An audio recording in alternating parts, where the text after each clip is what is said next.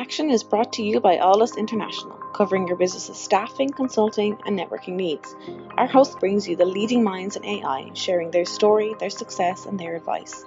Focusing on fast tracking you to the top, AI in Action cuts through the hype to help you kickstart your data science career. To listen to the latest AI in Action podcast, head over to www.alldus.com forward slash podcast or subscribe via iTunes, Stitcher, or Google Podcasts. Hi, you're listening to the AI in Action podcast. I'm your host, Anthony Kelly. Today we're speaking with Rasmus, co founder and CTO of Merantix. Rasmus comes from a deep learning and academia background and made the move to industry three years ago. Welcome to the show, Rasmus. Hey, Anthony. Can you tell us a little bit about what you do at Merantix? Yeah, so we started Merantix three years ago here in Berlin, in Germany. Um, it's an AI company, and what we really focus on is bridging the gap between research and industry.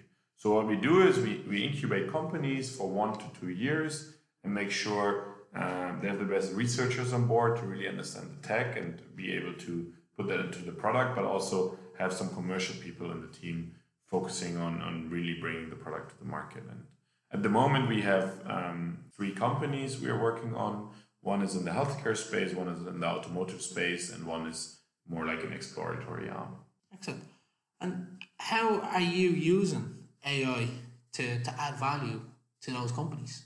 So in the healthcare case, we use AI on radiological images, basically trying to support doctors in making less mistakes and also working more efficiently when, when they look at radiological images. And so our algorithm looks at those images, tries to understand them very well, and tries to, to find you know suspicious cases, and then that will help the doctor to, to do his job much better. And um, our actual product is not just an algorithm, but is a whole workflow solution. So the doctor can log into our software and can see his or her daily, daily work, um, can, can look at the images and basically get supported by our algorithms to, to, to, to, to do his daily job. Okay, that's a very uh, very interesting product.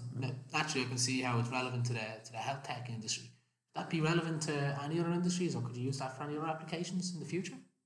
Yeah, I think you could. I mean, right now we are focusing on mammography within even within radiology, so already there is a lot of um, room to to expand the product into other image modalities, say MRI or CT, um, and you could also take it beyond radiology into pathology, um, and yeah, I think that that product is focused on the, on the healthcare market, but obviously a lot of learnings we we take from from that specific venture we are building, we can transform to other industries because um, you know you have you have you have to work with large images. You need to just basically detect suspicious or interesting regions in those images, and um, in order to do that, you need to already have a huge annotation process before that, where basically expert doctors will look at those images, mark mark certain regions so that the algorithms can learn from that. And so a lot of these steps in, in the pipeline could actually be used in also other industries. And that's also a bit the idea of Merantix that we basically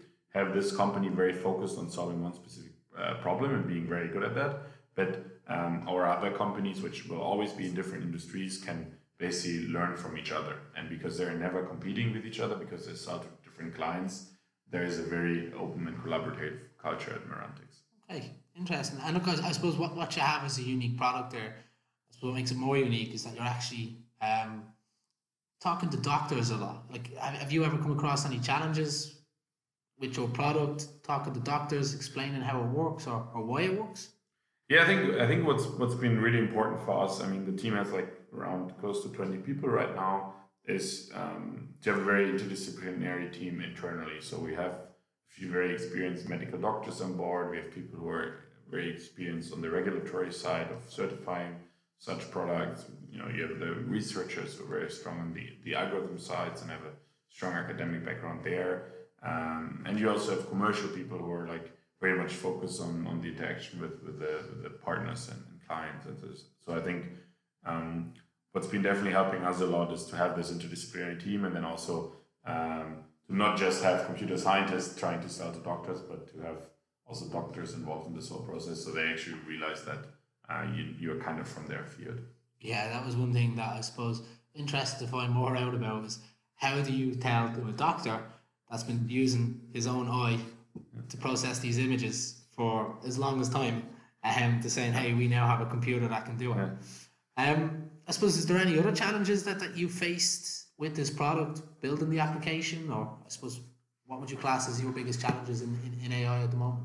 Yeah, I think I think there the biggest challenge is actually exactly this fact that it's so interdisciplinary that just because you're like strong on the algorithmic side and you know can build an algorithm which like looks at medical imaging, medical images, um, that's not enough. And like you know a lot of the algorithms are now being commoditized and open source and they're public data sets, so it's pretty easy to to get something on a public data set working in a couple of days but that's still very far from having a real product. And so if people think about building companies, um, they need to think about okay, yeah, for the on the algorithmic side, like how do we actually create it so robust that we can sell it as a product, but then also um, have some domain experts in the field. In our case, doctors. In other industries, it would be other people, um, commercial people, and make sure you have you know this very interdisciplinary team uh, talking a lot to each other and not working in silos because also the business person or the, the doctor needs to understand a lot about the algorithm, algorithms and also the limitations of those. And I think that's that's kind of a constant challenge. It's not I wouldn't say it's like a one-off challenge you solve once, but I think you need to constantly make sure that basically every everybody in, in the team understands what's going on because it's it's a very complex topic. And there basically regulatory topics are influencing what you build on the algorithmic side and what you build on the algorithmic side depends on what medically makes sense and um, the, the business people will also have some impact on this because they in the end need to sell it. So you, you need to keep have them talking all the time, and I think that's that's something we work on a lot, and we need to make sure that it's it's working. I think um, something that's going to impact AI a lot in the future is definitely going to impact your business. We people talk about it a lot. AI ethics, like how do you see that's going to impact your business? Yeah, I think I think I think it's a very very important topic. I think people need to keep in mind that you know in the healthcare space and you know medical imaging, for example, there are a lot of things doctors just miss at the moment um, because you know they're very stressed and also the task is very hard. And so if there is software which helps doctors to make less mistakes, I think this this you know this is making lives for everyone better. And um, similarly, in what we do in the autonomous automotive space, where we work on testing solutions for autonomous driving, so helping autonomous cars to make less mistakes. I mean that's if you make you know if you make a step forward there that will actually save lives. And so I think it's generally, um, I think this, you know, ethics about algorithms is very important. Um, there are a lot of kind of more theoretical discussions you can have, like say the trolley problem or something. Um, but ultimately, I think you always need to come back to the basics and be like, hey, this thing is we build it to improve our lives, and it's not it's not a mean machine. It's something which will make our lives better.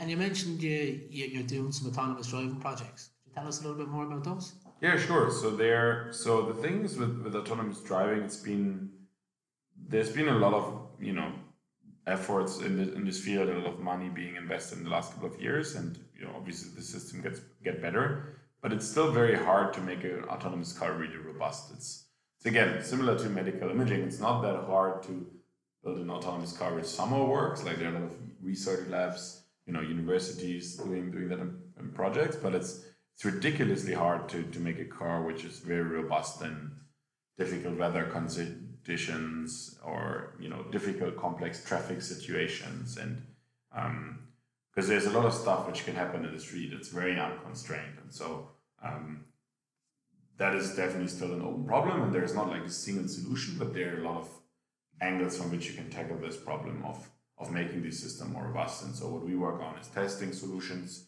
it's basically kind of a software which you can apply to an autonomous driving software and it will tell you what will work and what doesn't work and how you can improve it. Um, and so that's very interesting because it can help car companies to move faster in their, their space and their development cycle.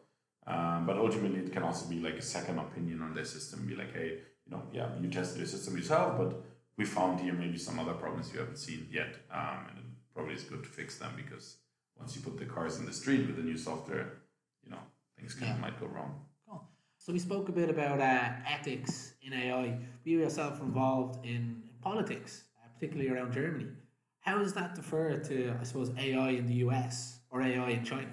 Yeah, so I think, um, you know, like a bit more than a, a year ago, with a few other entrepreneurs, we were thinking about like pushing AI more in Germany because I think there are a few industries um, like manufacturing, like historically the car industry, um, maybe also some, some more government stuff where um, Germany and Europe is, should be in a really good position to generate a lot of data and also build AI companies around it. And so uh, we started this uh, German Association of AI Companies. We're close to 150 companies now. Um, and that's mostly startups and small, medium businesses in, in Germany, um, trying to basically uh, improve the environment here in, in Germany and Europe for, for those cost, uh, companies to basically, you know, grow and have the right, you know, access to data, access to financing, um, regulation, and those kind of topics. And that's been, that's been good. I think Germany has published the, the German AI strategy um, last year. Now it's about, um, the ideas there are generally very good. Um, I think now the key is like, do they actually execute them like very soon or only in like three to five years? Because um, also referring to your questions, I think Germany and Europe is definitely behind on AI compared to the US and China. But as I said before, we have certain industries I think where we could potentially have an advantage because we, for example, have a very strong manufacturing industry. We have very high quality medical data. Um, so um, if in the next one or two years, you know, Germany Europe, you know, make sure the environment is right, and then I think there can be some some very successful companies here also out of Germany and, and Europe. And so look, it's clearly 2018 was it was a big year for you here at Merantix. Um, moved into a new office uh, yesterday, this week. What, what does 2019 have in store for you? Yeah, I think I think I think you know 2018 it's been pretty good for us. I think 2019 is now the healthcare venture is going to the market. The automotive team is growing quite a lot. We are also now with Merantix um, potentially starting um, two or three new ventures in different industries. So we're looking at a bunch of stuff right now. Um, because we've been really seeing that our model of having you know several companies being incubated and sharing a lot of knowledge has pushed them all uh, and accelerated them basically. And so I think we can we, we are not this year thinking about how to scale the model. And I suppose we're talking about AI machine learning as a whole. What trends do you see coming forward in 2019? Yeah, I think there are a few interesting trends. So I think one one interesting trend which has been going on for one or two years, but I think will accelerate is the whole space of generation of, of, of data. So if you think about like, you know, like a few years ago was a lot of big focus on, you know, object detection, image classification, and these computer vision, but basically building machine learning algorithm that can work on, on labeled data. Um, in the last, you know, one, two years, there's been a lot of work on, for example, GANs, generative adversarial networks, which can basically generate images or data which looks like real data. And so I think there will be even more development and will be interesting to see also how that then uh, plays into kind of um, generating real or fake content and differentiating between the two because it's going to get harder and harder. I think that's that's a big trend. I think you know I think also on the research side, people start looking more into these robustness topics. Um, kind of the first wave was like like a few years ago was really about showing that the algorithms um, work and proving that on like data sets. And I think now people realize, hey, this stuff actually works really well. Now let's try to make sure it also work, works well on all these corner cases and we maybe also better understand why it works. And so kind of like kind of once the performance there, you want to look a bit be, behind the scenes and really understand um, what's going on. So that's I think an interesting action. And the third one, which is less researchy, more I guess commercial, is that I think in a lot of industry like healthcare, like automotive, um, but also maybe in back office automation, manufacturing, and so on, we will just see more and more applications uh, moving beyond kind of the POC prototype stage to like a real product and actually being used in, in, in commercial workflows. And I think that's really cool to see this in reality running. Yeah. Yeah. So it's finally finally coming coming out of hype yeah. and into into actualization. Um, I suppose is there any sort of particular applications you can see that will affect you or or affect I suppose the, the general public in AI? Not necessarily in twenty nineteen, but I suppose in the next couple of years.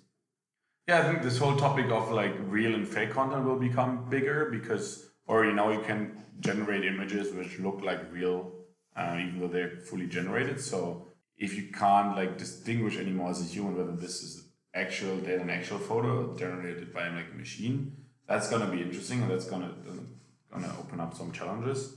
I think you know with, with autonomous driving, um, I think we will see quite some progress because there are a lot of people working there.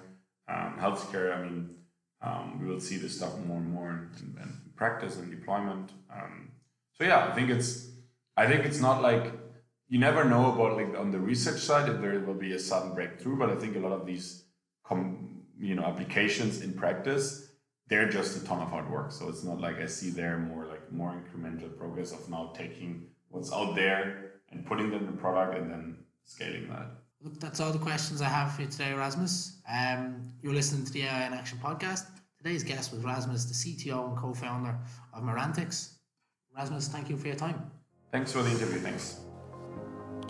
AI in Action is brought to you by Alldus International, covering your business's staffing, consulting, and networking needs. Alldus offer an exec search program. Alldus can help you discover how data science and AI can transform your company. With our unrivaled network of C suite executives and senior AI professionals, we offer retained search services across the US and Europe. For more information, contact mark at alldus.com. Get the Alldus advantage. Become a member of the Alldus community and enjoy some of the following AI meetups. Once a month, our community gathers to listen to some of the leading experts in the world of data science and AI. Our speakers come from all over the world, including Dublin, Boston, and Frankfurt. We also have our AI mentors. Our experts will provide mentoring to Alldus members. And don't forget our AI in Action podcast. Each week, we have guests from all over the world talking us through their education, career, and more. Become an Alldus member and get the Alldus advantage. For more information and to sign up for our newsletter, log on to www.alldus.com that's www.alldus.com. Alldus International, empowering through AI.